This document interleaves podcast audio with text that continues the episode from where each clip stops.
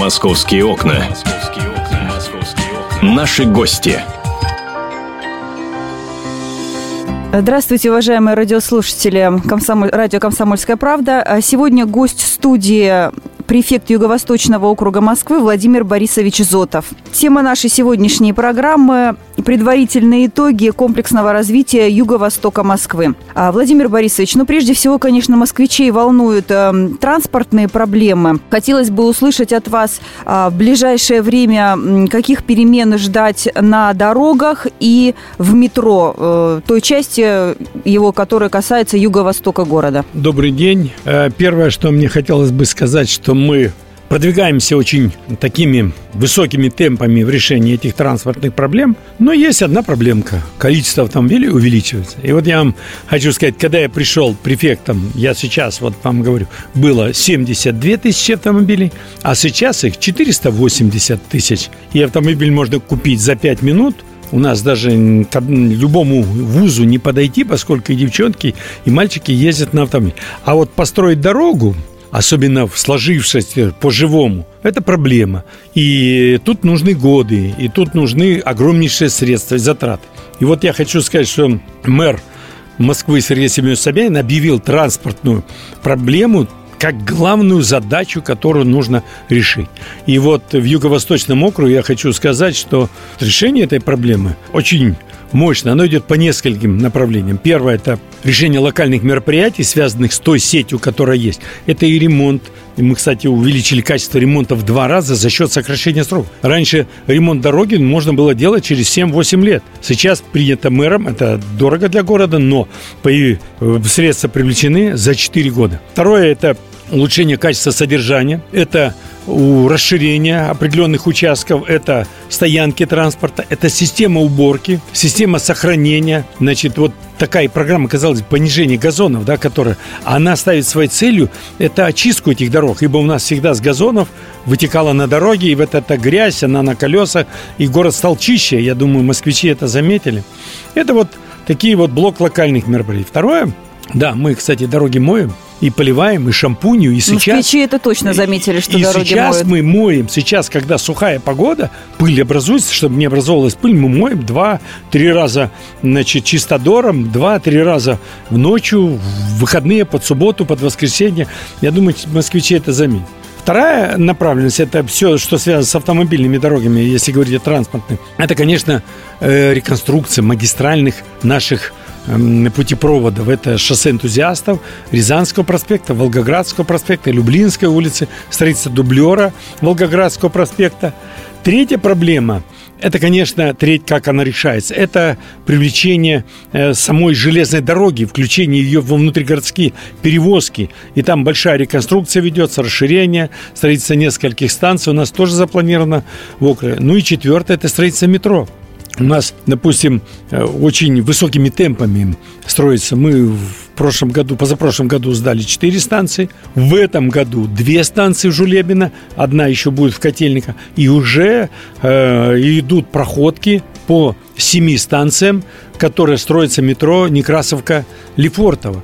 И вот я хочу сказать, что э, вот это такие вот вопросы, связанные с этим. Кроме того, организационные мероприятия. Организационные мероприятия, как вы знаете, это э, фотофиксация нарушений с тем, чтобы исключить пробки, исключить сужение дороги. Это, значит, вот кстати, вот запрет машин в центре, он, он очень э, сказался хорошо на движении транспорта в центре. Раньше любой э, парикмахер приезжал, ставил около своего окна на дороге, прямо напротив своего окна, свой автомобиль. Любой продавец, любой работник офиса заставляли центр, и целый э, день работал. 12-13 часов, и вот проехать невозможно было. А сейчас, видите, он, если ему надо в магазин, он сел в магазин, съездил, поставил за полчаса, там, на час заплатил 25-50 рублей, значит, за это, когда ему надо там вещи в магазин, а так он ее ставит на перехватывающих стоянках, либо платных, либо бесплатных и так далее. Вот мы строим также вот эти организационные мероприятия. Мы строим несколько перехватывающих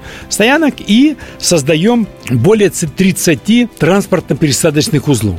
Транспортно-пересадочные узлы – это зона, как правило, у железнодорожных станций или у э, станций метро, которая вытесняет всю торговлю, вытесняет все там незаконное строение или там маловажное, не влияющее на качество периода. Этим самым улучшаем качество периода. Ну, я еще могу добавить еще такую, привнес мэр такую, э, значит, в систему передвижения, здорового образа жизни, это велосипедное движение, мы создаем условия. Мы на станциях устанавливаем э, маленькие такие э, стояночные конструкции для велосипедов. Кроме того, автобусы оборудуются для перевозки велосипедов. Кроме того, у нас строятся велодорожки. Кроме того, и в метро будут условия созданы для того, чтобы можно было значит, со своим велосипедиком как-то там передвинуться. Если он складывается, там нет проблем, а если вот крепление. Значит, вот это все в комплексе, это решение транспортных проблем. Ну, естественно, значит, э, переходы, развязки, э, бессветофорное движение, то есть увеличение скорости движения.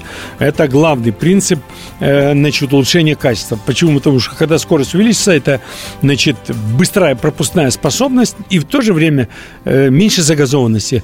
Автомобили стоят на перекрестках, эти они выхлопных газов выбрасывают десятки раз больше, чем это. Вот примерно я бы обозначил в общем э, решение транспортных проблем, на котором...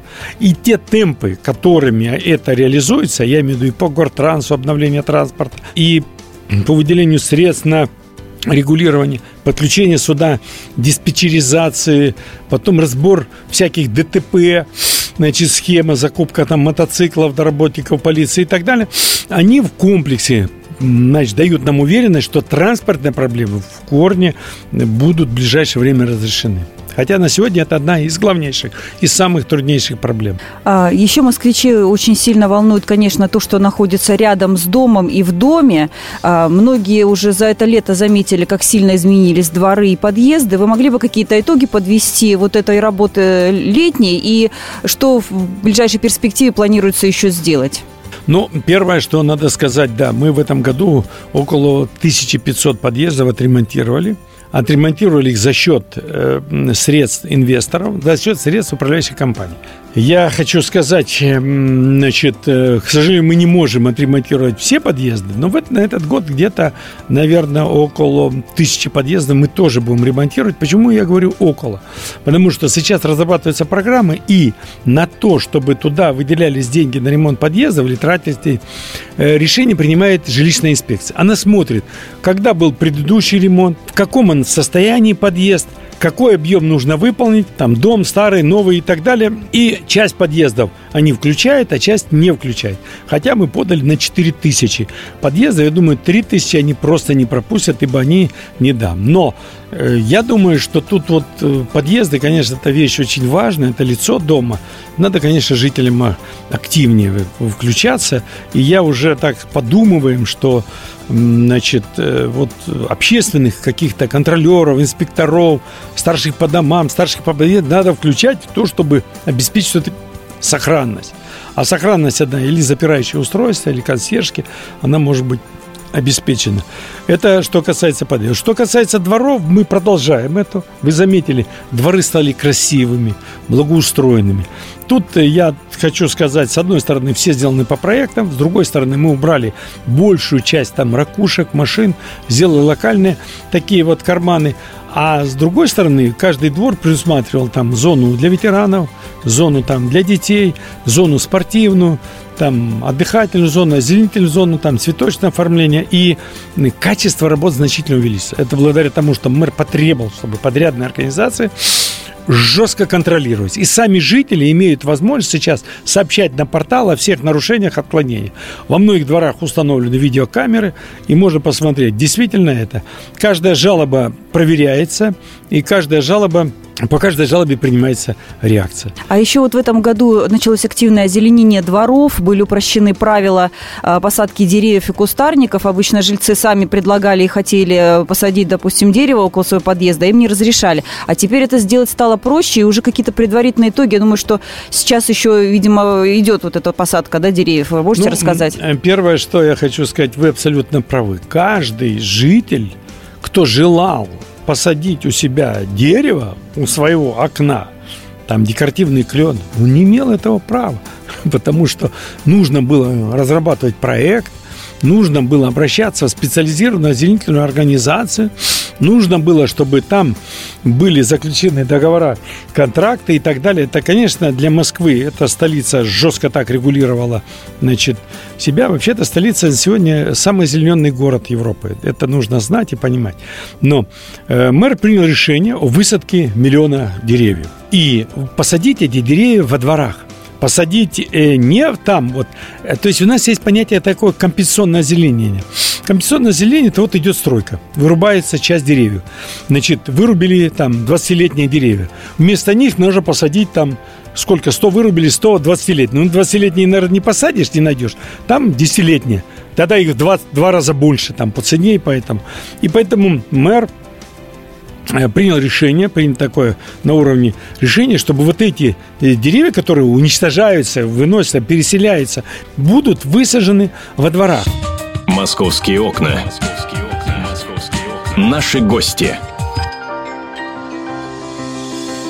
Я вот знаю, что у вас в округе сейчас проводится такое народное обсуждение, как будет выглядеть в ближайшем будущем лесопарк Жулебина. Вы могли бы рассказать, э, что планируется все-таки сделать при реконструкции вот этой большой лесопарковой зоны и что уже предлагают э, жители округа? Ну, первое, что я хочу сказать, что назвать его лесопарк, это вообще-то часть Кузьминского леса, Значит, и там расположено несколько объектов. С одной стороны, там были объекты, значит, радиополя, а фактически это главное командование военно-воздушных сил, там имело целые базы, склады.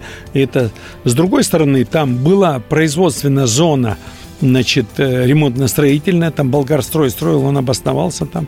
С третьей стороны, там есть часть, используемая, значит, э, вертолетным э, заводом Ухтомского, значит, э, свои площадки, летно-испытательная станция, свои помещения и так далее. Ну и я хочу сказать, поскольку это там заселился район Жулебина, жители, значит, Э, понятно, зона отдыха прилегает к этому, надо там наводить порядок. И э, должен сказать, что эта территория относится к департаменту природопользования города Москвы. Она не относится к ведению префектуры. Но мы во взаимодействии, у нас еще есть общественный экологический совет, и депутат Тимонин возглавляет. И вот они вместе проводят там акции. Первое, убрали оттуда всех организаций, с другой стороны, там появилась организация, и жители, депутаты приняли решение оставить ее на время строительства храма, пока там немножко это. А вообще там запланировано снятие всяких заборов, вывоз, рекультивация, очистка их. И там бывший глава управы дал на время строительства метро одной организации, значит, ну вот ко мне обратились же, по моему требованию, у него брал оттуда организацию. И, значит, э, будем так говорить, что Значит, это э, за Сорина, зашоренная, замусоренная часть э, Кузьминского леса – зеленой части Жулебина, она будет приведена в порядок в течение следующего года. Это абсолютно точно. То есть уже к, лету будущего года можно будет москвичам там гулять, э, да, отдыхать? Да, там, э, э, да, не отдыхают, там рядом много места и отдыхает. И я хочу сказать, там у нас и каток рядом, там у нас и зона зеленая рядом. Но вот эти участки, которых я говорю, это как бы пром, промышленность врезала. И вот департамент природопользования, к нашему сожалению, не все выполнил то, что планировал в этом году, но вот по обращению депутата Стебенковой, по обращению вот э, Тимонина, э, по моему обращению, они запланировали на следующий год активно выполнить там работу. А вы сказали, что там храм появится, да? Э, вот Нет, сейчас там строится. есть храм, есть храм, но рядом инвестор, значит, решил построить еще один храм. Ну, тот деревянный, небольшой храм, он, видимо, будет выполнять какие-то вспомогательные функции, а там на Жулебе строится большой храм за счет инвестиционных средств. Значит, вот тут говорят, что Москва строит 20, там, 200 храмов, Москва не строит. Москва создает условия для инвесторов, строит общины и инвесторы. Москва ни копейки денег туда не вкладывает. Ну вот они сами строят. И там строится большой храм, который, я думаю, в следующем году они могут закончить. Так, по темпам строительства. Владимир Борисович, вот э, недавно мэр Москвы Сергей Собянин выступал перед депутатами Мосгордумы, и, в частности, он там особенно отметил э, вот проблему Капотни с нефтеперерабатывающим заводом и сказал, что в ближайшее время ситуация изменится, и жители Капотни будут, станут дышать легче, поскольку будут какие-то вложены еще дополнительные деньги а, в реконструкцию этого завода. Вы могли бы рассказать вообще, а, ну, что ждать я, э, людям? Я хочу сказать, что Капотня у нас это один из самых красивейших районов. Благодаря усилиям местных депутатов, там по программе Э, малых дел, там столько сделано, там и стадионы, и дворы, и все.